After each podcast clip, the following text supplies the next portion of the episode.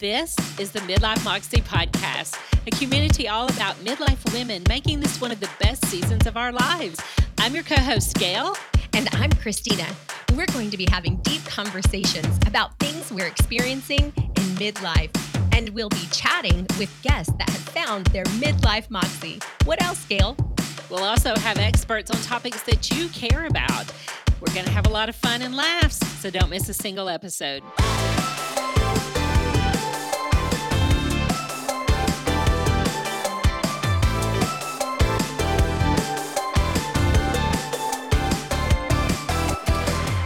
To another episode of Midlife Moxie. We are so excited that you've joined us today. And Christina, oh my gosh, I'm super excited because we have our first guest. Aren't you excited? I know. Yes, absolutely. And, you know, just meeting her for the first time, I was like, oh my gosh, she's my peeps. I am so excited. And I know that our listeners are going to be so excited as well to hear her history and a little bit about how she pivoted through this season. And I know a lot more as well. Right, Gail? Yes, I am. I just can't wait to talk about all the things that have occurred with Jerusha in midlife.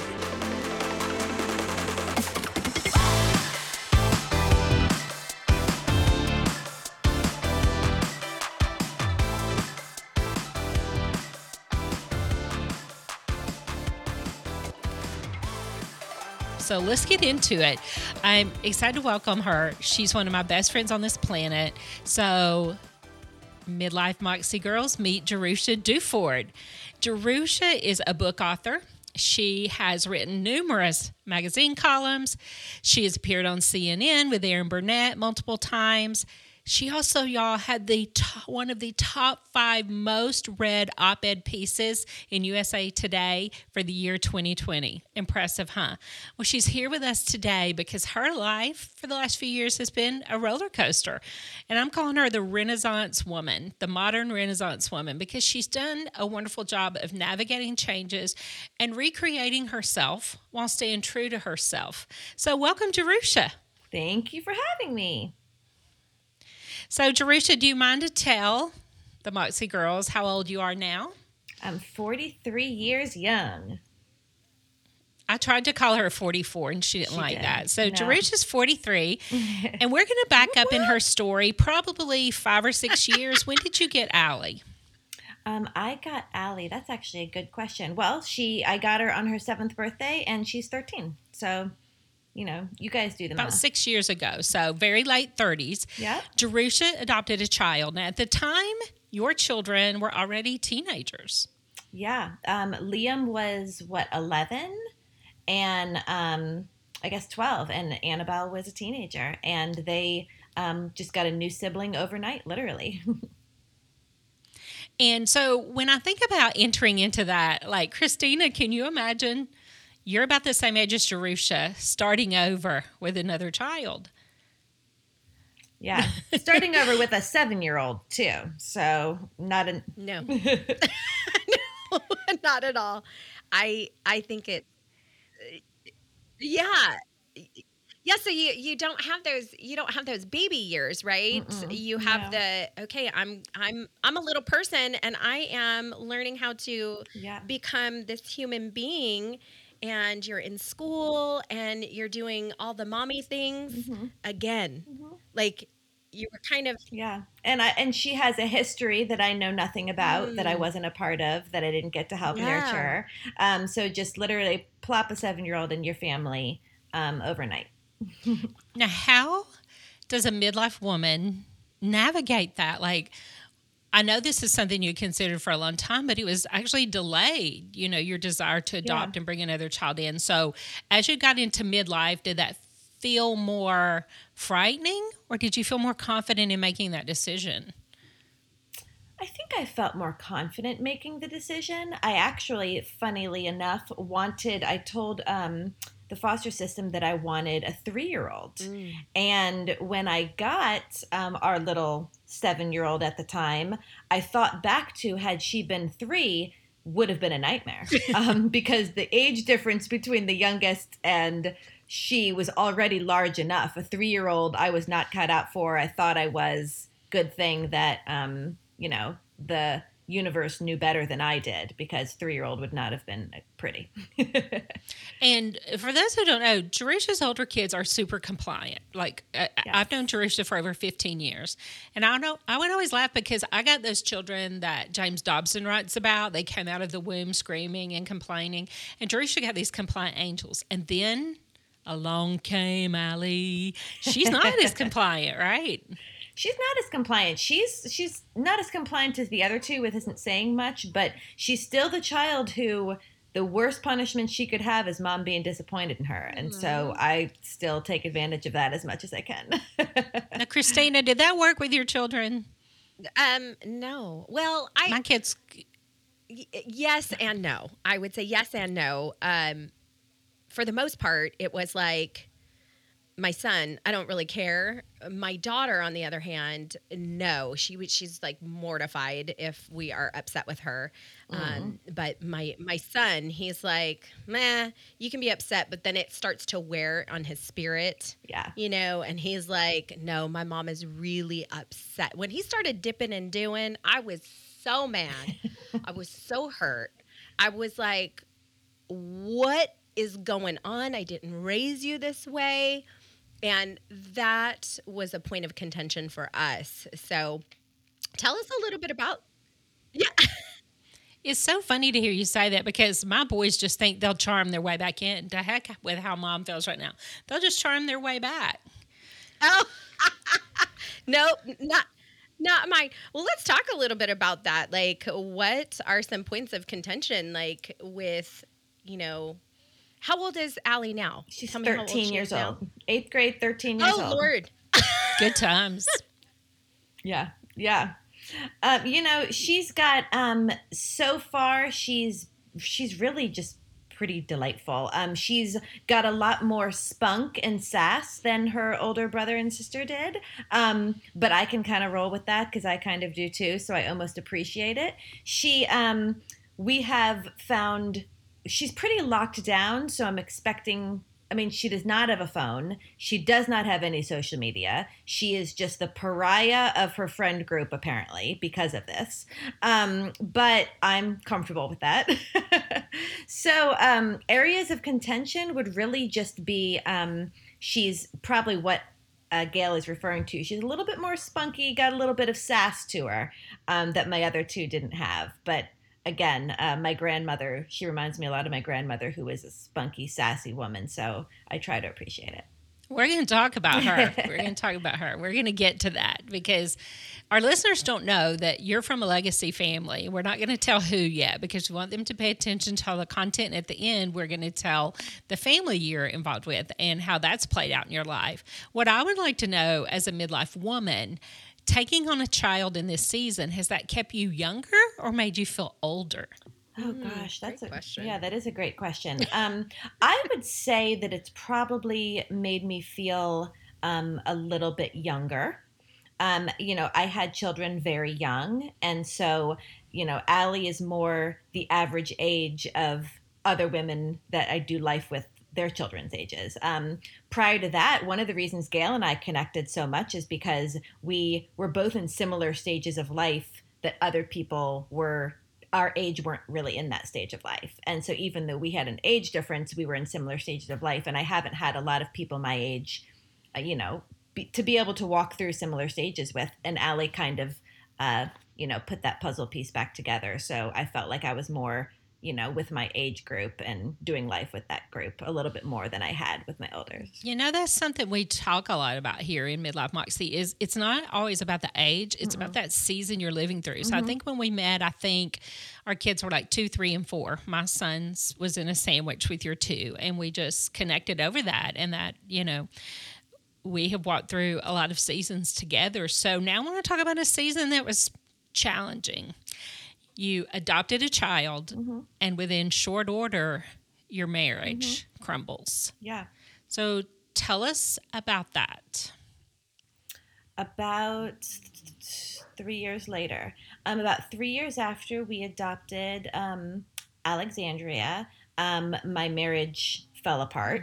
Um, it, it, i don't know if some of your listeners will understand when i say kind of slowly and kind of all at once at the same time.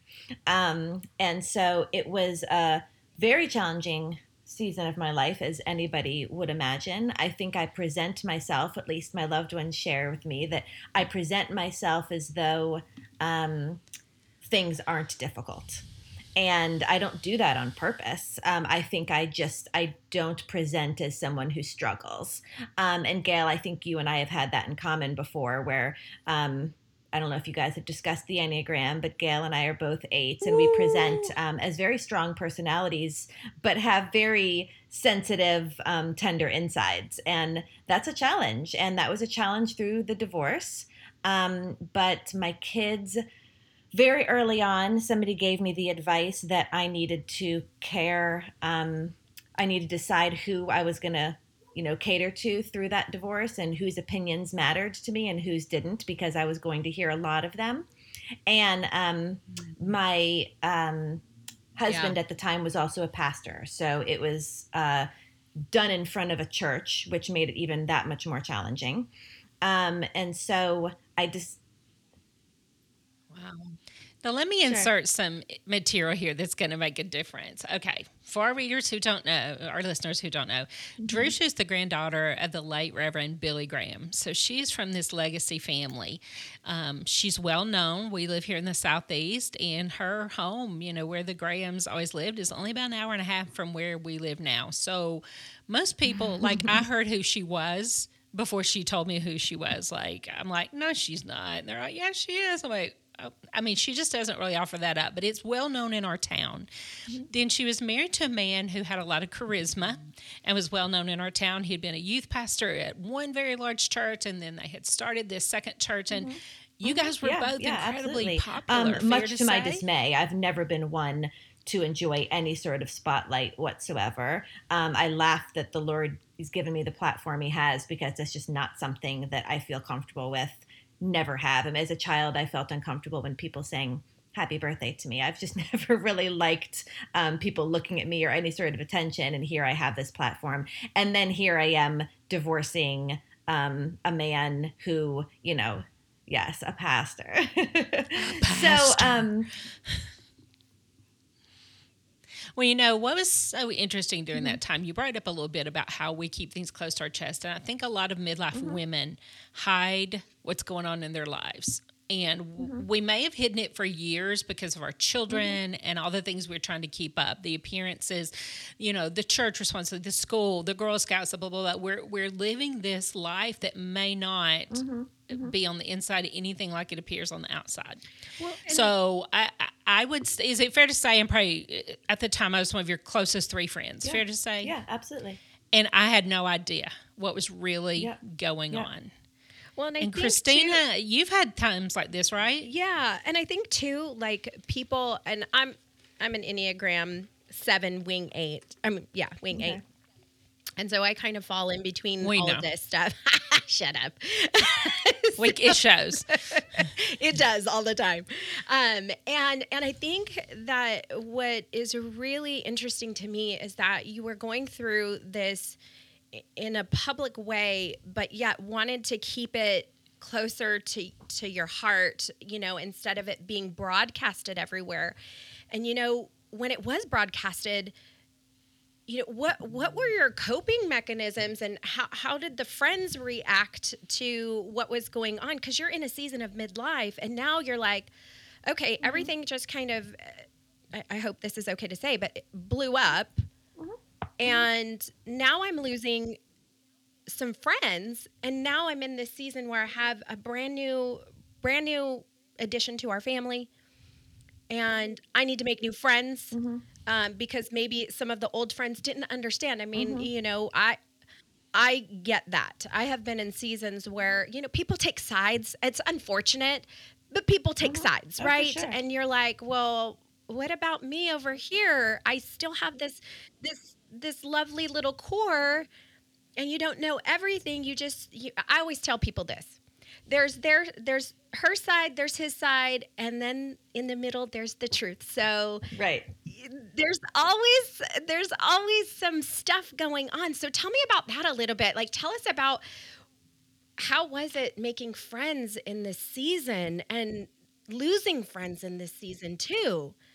Yeah. And Um, losing friends in this season um, was uh, the hardest part. It still is the hardest part when I think of a couple specific ones that I lost. Um, there isn't any um, animosity towards them really at all. Um, I had just a lot of grace for, yeah, a lot of people don't know how to respond when you know the the friends that I lost happened to be friends that were the husband was friends with my husband and I was friends with the wife. And so neither of us quote won them in the divorce. They're not you know in either of our lives. But um there was a lot of grace for you know what people don't know how to handle this you know when they have two friends that uh, go through something like this when it was unexpected but at the same time so public. And um, there was a lot of grace for the understanding that they don't know what they're doing either. And they're making mistakes as they walk through this and i'm making mistakes as i walk through this. And you know we're all just surviving some circumstances that we um, didn't foresee coming. And so there was a lot of grace for that. But at the same time i really had to learn and i say that in the past tense but i mean it very much in the present tense that i'm learning um, that boundaries are okay and that um, boundaries are not unkind. I think so often I felt like boundaries was being mean.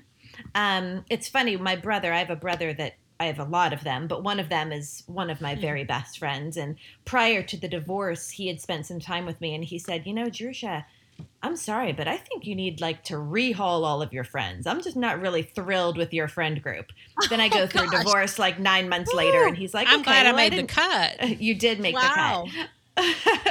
and he's like, "Well, I didn't. I didn't mean for you to go through a divorce to rehaul your friend group, but um, This had to be Uh, our. it was. Um, you know, as you guys probably understand, or a lot of your listeners do, go through a time like that, and you will find out who your friends are. As an Enneagram Eight, loyalty is almost tacked Yes. on as a love language, and Yes. so um, you really find out who your friends are. And the ones I have now are so much more authentic and true and real. And I would die for them, and they would die for me, and I wouldn't trade it, to be honest. What does boob sweat have you hot and bothered? We have a solution for you. Enter Boobalicious. It is an all natural vegan skin hygiene product that was created by another midlife woman for women just like you. As we enter midlife and menopause, we often sweat more, which can mean increased odor, an embarrassing problem. But when Boobalicious comes onto the scene, we can help you take care of that. This is safe to apply in between your boobs, under your boobs, and on your other lady parts. So go to their website, loveboobalicious.com, and that's love, L U V, loveboobalicious.com, and you can get a 10% discount by using the code MOXIE. They are one of our preferred partners. We're excited about this collaboration. We can't wait to hear how much you love Boobalicious. So when you're when you're in this season Mm. and your brother says, "Hey, time to revamp your friends group," and you're like, "Okay, what does that mean?" And then the universe says, "Here's Mm-hmm. what that means," right? And you Mhm, accept that. Mhm. And now you're learning, and I loved what you said. Oh my gosh, I think that this is a beautiful statement. Boundaries are not unkind. Mhm. I love that. I'm Yeah. like, oh my gosh, yes, because Yeah. I think so many times people think that they're they're not nice, you know. And being a seven, it's really hard for me to set boundaries. So it's like, ooh, Right. you know. Um, so I I want to know what does it look like today when you're engaging with a new person and you're saying, you know what, I want a friendship with you. How I guess in in in layman's terms is how do you vet them to be Right. your friend because you're a loyalist, right? So Right. like how does that how does that work today? You know, I think for me, um, history is really the biggest thing that creates a friendship. Um, uh, I'm, I keep people very close um, to my heart, but there's only a few of them. And um, going through different seasons with people is really the only thing that kind of vets them as far as I'm concerned. Um, I, I just yeah. need to be um, a little bit more picky about this, let me say this about who I have expectations from. That doesn't mean that I can't mm. love you and serve you and be kind to you, but very few people do I have expectations in return. And um, that honestly just keeps me kind of protected from disappointment, to be honest, whether that's healthy or not, you know? Well that's what i that's what i see is like okay it's a it's a vetting process and i also have mm-hmm. boundaries mm-hmm. but i also have protection um so right so we don't have this revamping of friends group again it's like no we're just gonna well i think we've been how this we've been trained to think bound, boundaries are unkind i think largely um, in you know the faith circles that i'm in but also because people don't respond well to boundaries. You set a boundary in your relationship, and the response you usually get from people um, makes you feel as though you've done something wrong, that you've stepped over a line, um, that you have failed them in your relationship somehow. And so, um, you know, again, there's grace for that too, because we're all learning and we're all evolving. But um, I think that's why I've just had to learn that if you don't respect my boundaries, then I'm just going to have to allow that to be your issue and no longer mine.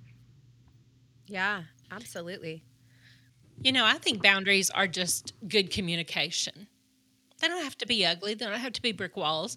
I know, like when our kids were young, one of our boundaries was if we're going to lunch, they have to offer outdoor seating. That was Jerusha's boundary, and she meant it because we, we didn't want the stress of our children wrecking the restaurant. So, I mean, very true. You know, Jerusha, we go back a long time, and I think what's made our relationship work because if people know us, they might not think that we're automatic friends. We have different styles. We have different even lifestyles mm-hmm. that we live. I mean, you're a, you're in bed at nine o'clock. Mm-hmm. I'm up to one a.m. You're up exercising. I'm eating a donut. I mean, it's all over the place. But I think what has really been there the whole time is this underlying uh, movement towards growth. Always, mm-hmm. like every conversation we have we're talking about doing better, being better, and not in a challenging way. It's just a very organic part of our relationship. And we've bounced ideas off of each other over the years. We've both even,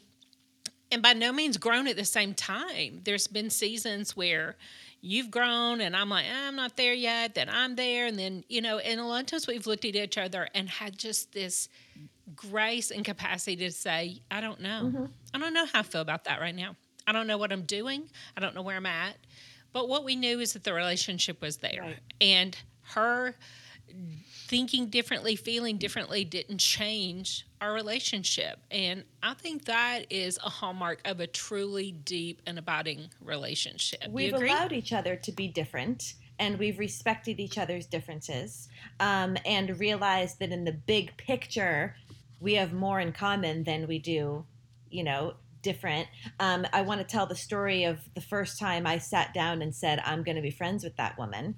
It was, I was out to eat, oh, no. and um, I was the pastor's wife of a church. I was there with my husband at the time, who is the pastor. And here's this couple. It was after church, too. I don't remember that, but I remember it was TGI Fridays. Yeah. That was our, fa- that yeah, was one of our favorites church. for a while. Mm-hmm. And um, yeah. we, we're sitting at a table and I see she and her husband at another table and I say, they are new to the church like you know any good southern pastor's wife does we need to go over and introduce ourselves before we leave um, you know so we walk over there. And during our three minute conversation i don't remember what they were i wish they i did gail tells at least three inappropriate jokes.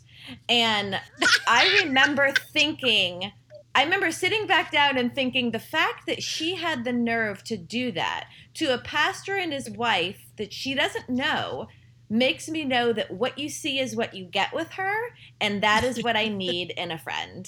I don't care who you are, but I want to know what you see is what you get and um I appreciated it immediately. well, I'm going to tell one on you okay. now this is what Jerusha told me later that the reason she knew we could be friends was because the way I dressed my child. Mm-hmm, That he had really cute, stylish clothes, Yeah. and she's like, "Oh, there's some," but it wasn't your normal kids' clothes. It was a little bit different. I had a little swag, and she's like, "Oh, we can be friends. We Yeah. can be friends." I moved think into it's the so South funny. in my 20s. I was not raised in the South or in a family that had, you know, anything that looked like the South. And the style that No people were dressing seersucker. their kids when we got here was just something I was not familiar with. And um, both of our sons had long, shaggy hair all in their face. And I remember thinking, okay, uh, she's different than the rest of them. So it was, it was kind of, um, we kind of were authentically ourselves with each other from very early on, which I appreciated. And the kids were very authentic, Mhm, and that almost got us thrown out of several restaurants, or at least banned to come during. The okay, divorce. Mhm, So your world splits apart, mhm, homes are divided, friends are divided, mhm. and then you have an appearance on CNN, Yeah. and you hear from a college sweetheart, Yeah. enter Kyle. yeah, So you've just come out of a marriage. Mhm. Uh, So, uh, were you looking for your next husband? I, I wasn't sure that I'd ever get remarried. Period. Um, Mm. I had already been an independent. I didn't think I did marriage well because, like, I kind of lived my life and he kind of lived his life. Come to find out, it's just because you know we weren't in love with one another, and that's probably why we were living our own lives. It's very different when you're married to somebody that you um, are in love with. But I wasn't really sure. And the funny story about that CNN appearance is, as I said to you all earlier, I hate that stuff. I love the opportunity I have to share my heart on such large platforms, but I really, my stomach gets in knots every time I have to do it. So I got an email. Enough is going on in my life. And I remember throwing my phone on the bed and saying, I'm not doing it. I'm not doing it. And um, I feel convicted over the next 45 minutes to an hour. And I say, okay, fine, I'm going to do it.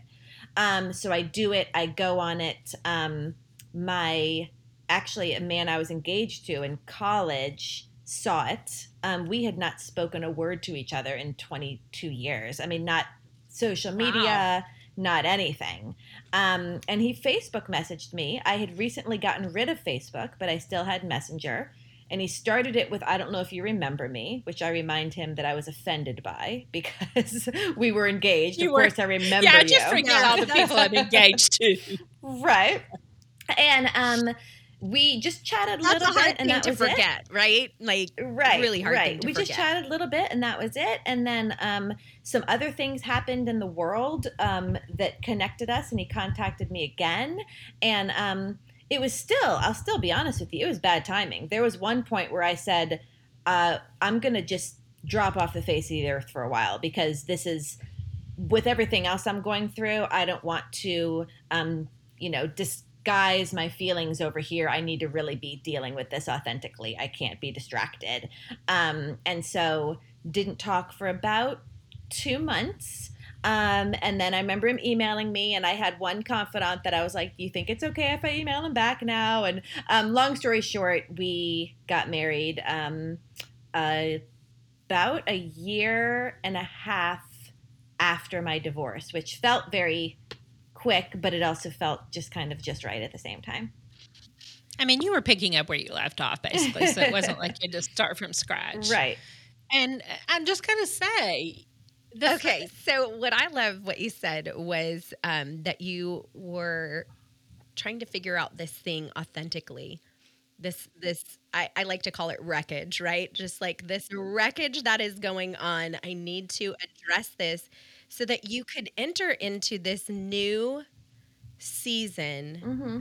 fully Mm-hmm. ready to embrace it and to be authentically who you were meant to be and engage Mm-hmm. him in in that part of you you're healed you're ready and i just love that i think that's so powerful and Right. more people Right. i feel Right. need to do stuff like that Mhm. like i i want to i want to connect with you but i'm in this season right now and if you still want to be here after i've dealt with this season Mm-hmm. awesome let's connect Mhm. so i just wanted to to reiterate that Right. Well, especially here. You were coming out of a s yeah, you you were coming out of a season that was filled with inauthenticity. Yes, yes. And I and you mean, know, that was really you talk about a pivot. That was really the driving force behind my pivot. Um I, don't even want to give myself credit to say that I had the courage to say no, I'm going to live authentically. It almost felt more out of survival. Um, I need to be who I feel like I am. And earlier in the broadcast, I said that I had to choose who I was going to listen to during that season. And honestly, the three people I chose to listen to were my daughter, my son, and my daughter. And I answer to you guys and I answer to the Lord, but I don't answer to anybody else. Not the closest people in my life. This is the four of us are going through this. And um, you know, how hard is it to be authentic in this day and age? I mean, we have we have everything around us is encouraging and asking us to be inauthentic all of the time. Um, Absolutely. it, all the way down to social media and to actually say no i'm just going to be who i believe i am at the same time in my 40s trying to figure out who that even was you know?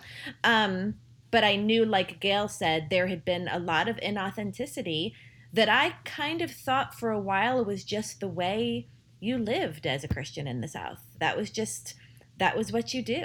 And when you come from a Mhm. famous family, you just you suck it up and you do what you're supposed to do and you say what you're supposed to say to meet everyone's expectations and that's it's just not sustainable. You can't sustain that for very long. And um, I think that midlife pivot was me saying I can't sustain this anymore. Well, I loved I loved that the midlife that you bring it full circle with midlife because I think that a lot of our listeners are learning how to become authentically who they were created to be in midlife. I know for myself when I hit 40, my children are grown and they're out of the house and so mm-hmm. when I hit 40, it was like I felt like the 30s were my training ground Hmm. to really do a great job and set boundaries and know who I be without having any sort of input from anybody. It was just me, God, and, and my son at the time, and that was it. And to walk into that season, I think is really powerful and and I think a lot of people are learning that like 40s, 50s, whatever whatever that is for their midlife. Some some people go through it a, a lot earlier based on Mhm. season. And um, Mhm. I noticed that it's just like the I don't give an F meter just kind of elevates Mhm. and Mhm. we tend to say that's okay. That is really okay. Yeah. I think you start realizing what do I have to lose? Exactly. You know, it, uh, what I have to lose is, you know, my passions, um, my relationship, the things that make me who I was designed to be. That's actually at risk. So why am I, you know, being a slave to all of these other things? And when when I say all of these other things, what it really comes down to is what do Mhm. people think of me? And um, I heard a statistic one time, and I'm going to botch it, but it was something along the lines of 98% of the people make 98% of their decisions based on what the thoughts of complete strangers. And when I think about that, I'm like, that's really true. Um, and I think as we all get older and you know we have more life behind us, I think we start to realize, wait a minute, it's I'm not I can't be living my life for other people. I need to live my life for you know myself, my children, my faith, whatever it is that your compass is. Um, we just maybe become a little bit Yeah. more comfortable. Well, you know, Jerusha, yours, I think it just really is kind of like busting out of your shell. And I think that's where a lot of our listeners can relate Mm-hmm. to. We get to midlife and we realize there's this life built around us, but we're kind of dying on the inside. We're not living out who we are. We're not living out who we thought to be because face it, a lot of us are in careers that we chose when we were 19, 20 years old. We went to school, Right. we were made to choose right. you know, way back then.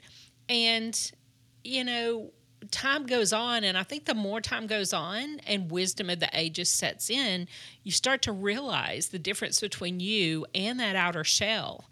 And when that divorce hit, I, I f- watching from the outside, it was like your shell was just cracked, and you hmm. stepped out of that shell, and you reclaimed your life. You reclaimed who Jerusha really was, not who anyone expected you to be. And I mm-hmm. think that's a powerful message for our listeners. So, where did the courage for that come from? Because the next thing we're going to talk about is you also went back to school, got a master's degree with three kids, newly married, st- uh, uh, three stepchildren. I mean, in the middle of just what seems like chaos, you knew who you were and what you wanted to do, and you're willing to pay the price. So you went back, got your master's degree. So tell them about where that courage came from to go back and embrace who Jerusha really was and walk into this new season because I think that sounds scary to a lot of people. Yeah. Um, you know, I said earlier I I hate to even use the word courage because it wasn't it was I needed to do it to survive. I mean, and I don't mean, you know, literally survive. But you know, a lot of women don't do what they need to do to survive. Yeah, no, that that's true. But it was because of my family and because of um, the life that I was grown up. You know, I grew up within my family, and then the family I had created, marrying a pastor. I was in the spotlight all the time. Um, I mean, I was in People magazine starting when I was five years old. So this was my life. I saw my grandfather on magazines in the Publix shopping center. I thought this was normal. Um, and so my whole life had been built around um, just kind of cultivating a narrative that everybody felt comfortable with. Um, but I didn't feel comfortable with it. And so to say at that point, when I say surviving, I think I just meant I had another shot to say, you know what, I'm going to live for other people or I'm going to live my passions. And that's really what going back to school was for me. I, um, my passions is about loving God and loving others. And really nothing else matters to me but caring for and serving other people. Um, I was a pastor's wife who wasn't making, we weren't making a lot of money. And I needed to speak to a therapist.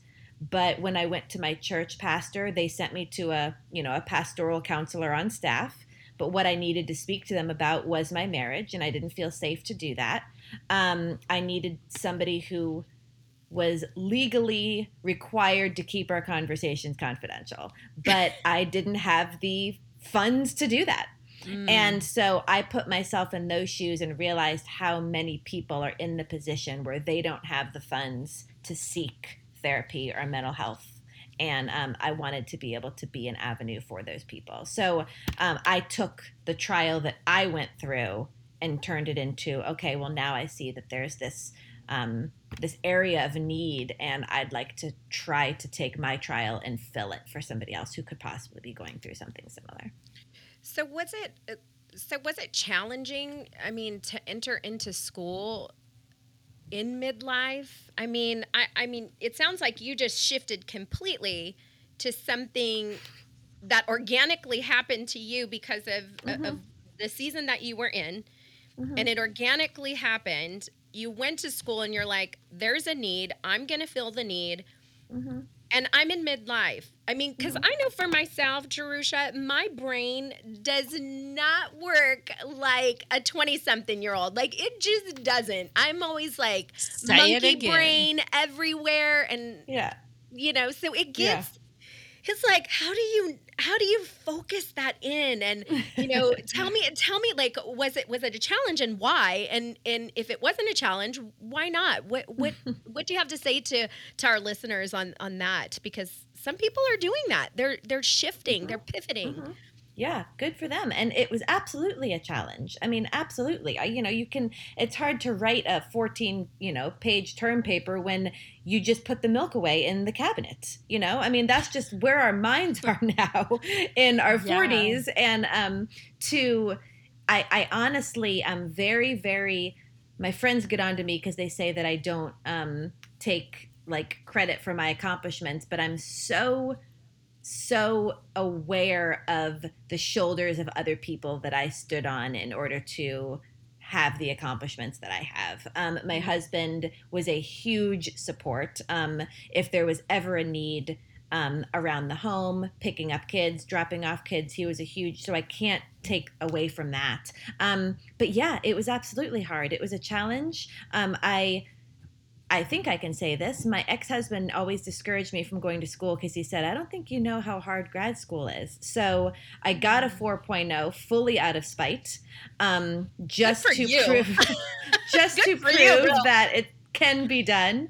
Um, and so, well, and let's be clear, he hadn't been to grad school. no, no. Yeah. So, so What an ass! You know? right, right, right. So, Come on. um, so I there was some there was a little bit of spite driving that. I'll have to be honest, but um, you know, my personality is has always been it's more it's more interesting when it's challenging and um but that doesn't mean it's easier it's just the challenge is what drives me um but at some point i still had to get over that hump like i'm sure a lot of your listeners do but i think once you get over the hump and you get into a rhythm it's just the courage to make that initial jump And I, I loved what you just said about I like things that are challenging. It sounds like you reframed your thought process mm-hmm. in order to get through this. I mean, that's a that's a huge shift in reframing of the mm. mindset,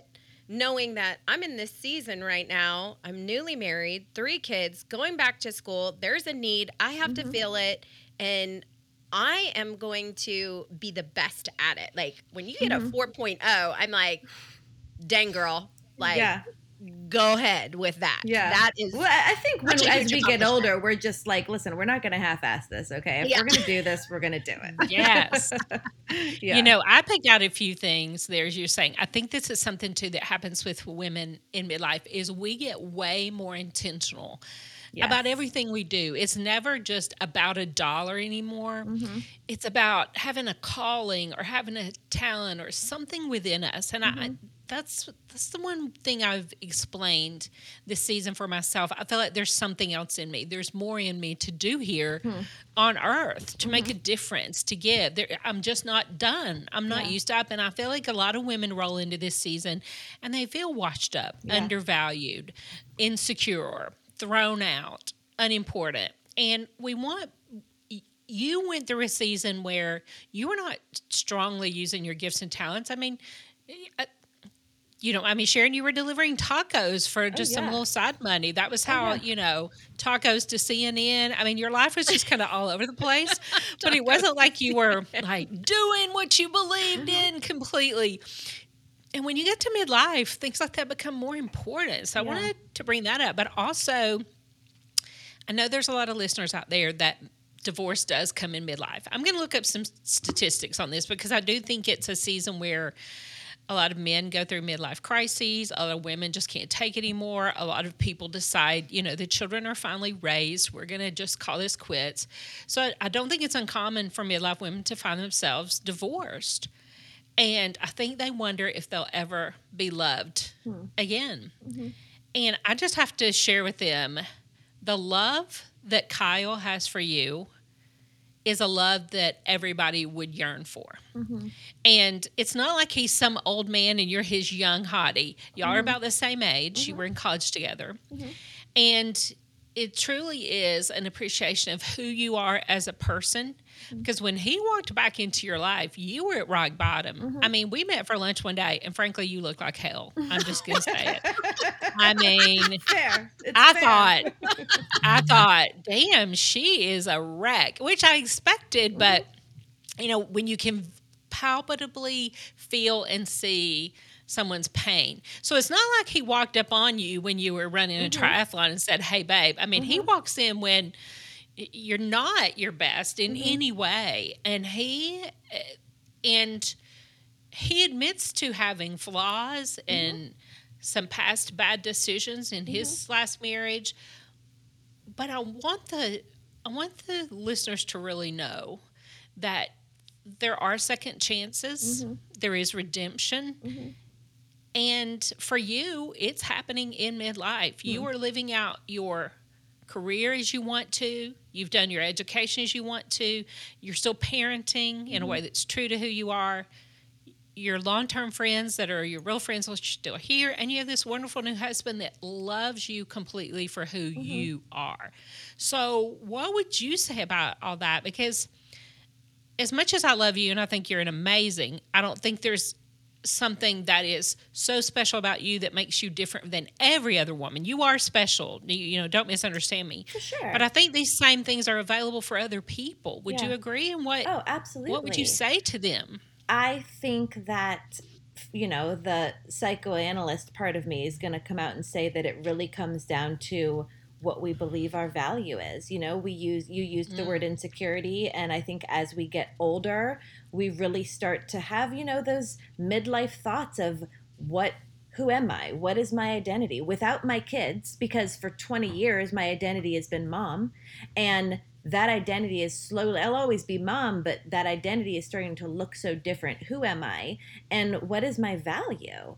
And um, I think recognizing that every single person listening has a their own value um, that is God given, that their family feels towards them, that friends feel towards them, but more importantly, what they feel about their value, that they are worth taking those risks and doing hard things to make their life look the way they want it to look. Um, and I think that as we get older, we start to ask the questions about our value maybe a little bit more than we did when we were younger. There's so many identities to hide behind when you're younger. And as you get older, you have to start questioning, wait, who who am I without kids? And who am I without, you know, carpools to run and soccer games to go to? And um, you really start to ask those questions. It's like the labeling, right? The labeling of Mhm. your life. You you have all these different hats that you wear up until your kids kind of go off and start doing their own thing, right? I felt like Mhm. that happened to us when my son turned 16. It was like, yeah. all right, I got my license. Um, I go one week on, one week off. It was Yeah. preparing me for being an empty nester, and um, and you really start to analyze like, okay, Mhm. I've got another, you know, maybe 40 years. Mhm. What is what do I want that to look like really? And do I want to continue to hide under a label or a Right. perception or a, a a thing that's tangible or do I want to explore how to be better, do better for me and for the legacy that I want to leave behind for my children, my family, things of that nature. And it sounds like you found that through through this big blow up, you found this sense of clarity is what I hear. You found a sense of clarity in the direction and wow, that's really impressive. I'm I'm just Yeah. really excited to um, have you share all of this with our with our audience. Well, think about society tells us, ladies, that you know we're our value lessens and lessens the older we get. You know what are what are we worth in our 40s and 50s? Um, we don't look the And way we, we, here at we Midlife 20. Moxie, we strongly disagree here. At Yeah, Midlife Moxie. absolutely, absolutely. You can your best days are still ahead of you. Well, we just feel like midlife women, we have the experience. We've developed, Mm-hmm. I mean, even if you stay down with kids, you learn to manage people, Mm-hmm. you learn to manage time, you learn to manage. There's so many things that midlife women have skills in, and we have the wisdom of the years. And we also have the big dose that don't give a rip what Mm-hmm. everybody else thinks. So I have two last questions for you. One is now that you're in this season, you've come from a legacy family. There's always been a certain responsibility, I assume, we've kind of talked about this, that you. I even laughed one time. I'm like, do you not feel any pressure? Like all your aunts have books, and I mean, gosh, what are you, what Pressure. are you doing? This was back when we were sitting at the playground. Our biggest concern were our children throwing rocks at other children. Mm-hmm. Mm-hmm. I mean, like, I'm thinking. I mean, I remember asking you that. Basically, mm-hmm. aren't you supposed to do something big here? I know you have become, you- you've really thought a lot of your political and social stances through in this season. And you and I have walked out a lot of that together and separately. But kind of in some kind of harmony and dance. And I think that's something that happens in midlife. We're willing to take a look at everything. Mm-hmm. And so, in the light of that, how do you see your legacy of what you're going to contribute, what your grandfather contributed? And I wanted you to also, in this question, touch on your grandmother because mm-hmm. I think you see yourself living out her legacy sometimes more than your grandfather's legacy. So, how um, does look different than it might have looked 20 years ago? Yeah, I'm not. I'm not even attempting to uh, live out my grandfather's legacy, and maybe that's the difference between myself and some of my aunts and uncles. Is um, my identity isn't found in being his granddaughter, but also, I mean, I'm not touching trying to live his legacy with a 10 foot pole because, I mean, it's just nobody's ever going to walk the earth uh, like him, I believe, again. And so um, I appreciate how closely I was able to watch him because we talk a lot today about authenticity, and there really wasn't anybody more authentic than he was. Um, he, it was almost like he was almost a naivety that he was unable to be anything but authentic. It wasn't a challenge for him. Um, and so, if my legacy could be that um, I said earlier that Jesus, that Jerusha loved the Lord and loved others, that is literally all I would want to be said. Um, because I, that's what shaped a lot of my political views is just sitting down and listening to people's stories and hearing their walks and how differently they looked than mine. And you can't hear someone's story and their journey and their struggles and their challenges and not walk away changed or think differently about them. Um, my grandmother, the best thing she gave me was so many times, especially in the South, which I wasn't raised fully here, but um, we're taught as women, especially, that to be spiritual, we need to be quiet and submissive and meek and mild. And my grandmother was the most God fearing woman I ever knew. And she was not any of those things. she said sometimes it's time to stop submitting and start outwitting. and that, I love that. And that was very much the way she lived. And um, she was spunky and she was funny and she was crass sometimes and she loved a good joke and she loved the Lord with all of her heart. And she always showed me that maybe a God fearing woman doesn't always fit inside a box. And um, that always encouraged me because I didn't feel like I fit inside a box, but oh I could still be a God fearing woman. That was beautiful. Can I just say, I just loved hearing that. How you depict both of your grandparents. I mean, I was sitting here and I'm like welling up because it's just this this beautiful, heartfelt, just the way they lived their life. Hmm you know and and just to know the legacy of of your grandfather i, mm-hmm. I know what that looks like right? Um, right because we all have seen that but to hear your grandmother and to hear that she didn't want to be put in a box and i think so mm-hmm. many times not to get on the bandwagon of you know religious talk i don't want to go there but i i think that sometimes it's funny because i always tell people listen, I'm a gangster Christian. Don't play with me because I, and and I she loves Jesus, but she will shank you. I will, and I just think that's so awesome that your grandmother was like, "Listen, mm-hmm. you know, here's mm-hmm. here's where I stand, but I still love Jesus with all mm-hmm. my heart." Like that is mm-hmm. beautiful and awesome. Thank you so much for sharing you know those intimate thoughts and those um, those characteristics of who they were and how they impacted mm. your life. I mean, I think that's really powerful because if we mm. look back, right, if each one of us looks back, there's somebody that was a pivotal person in our life mm-hmm. that made a very big impact, which serves as a as a guiding light for our future. And I just right. love that. Thank you so much for sharing that. I mean, I'm just like, yeah.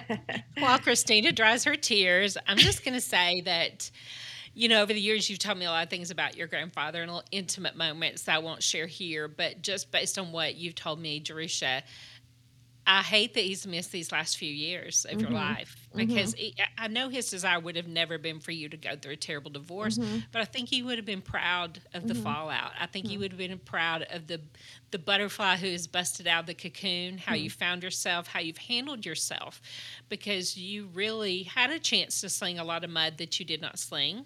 Took that mud and built a new house with it. To heck with you know slinging it, and I, I just think you'd be proud. I think your grandmother would be super proud. I think she would have been parked in front of CNN cheering you on. And um, I think, you know, having women like that who were strong and who made a difference before that was the cool thing to do, before yeah. it was acceptable. Right. You know, just really people like her paved the way for all of us. Yeah, sure so did. my last question is I think we can definitely decide you have found your midlife moxie and we're going to give you a t-shirt to prove it. Woo! Okay.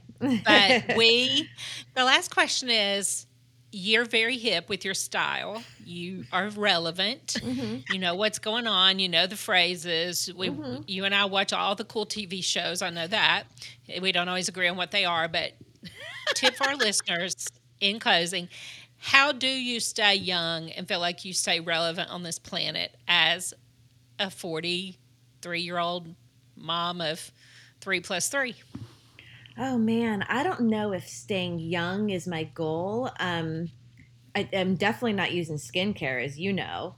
But um, I, oh no, I think as cliche as cliche and you know midlife woman as this sounds, it's really just about um, about being young on the inside. It really is. Um, my kids keep me young.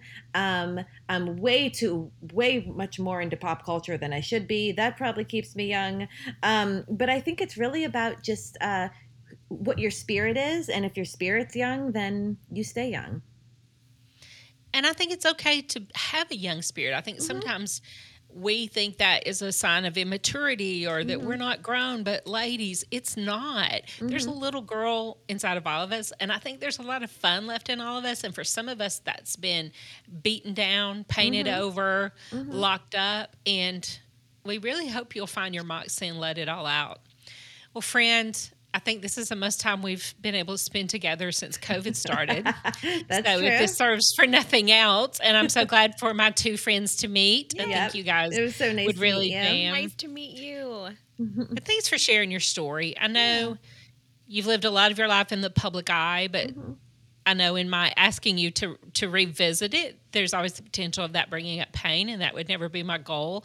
But we hope in your sharing that some other woman is inspired by your story to know that you can bust out of the shell you can go mm-hmm. back to mm-hmm. school you can remarry you can take on a new career you can mm-hmm. take on a new child whatever's truly in your heart mm-hmm. in midlife is not a that's not a season to say I can't. It's a season to say why not? And right. you have just beautifully embodied that. So, anything you want to say to our listeners? I don't think so. Other than just you know the best years are ahead of you. I fully, fully believe that. Um, there's a confidence inside of you as you get older that will be the tools that you can use to just have your best years still ahead. It's it's not about giving up. It's about um, getting better. You were supposed to say too to always listen to Midlife Moxie because Gail and Christina are awesome.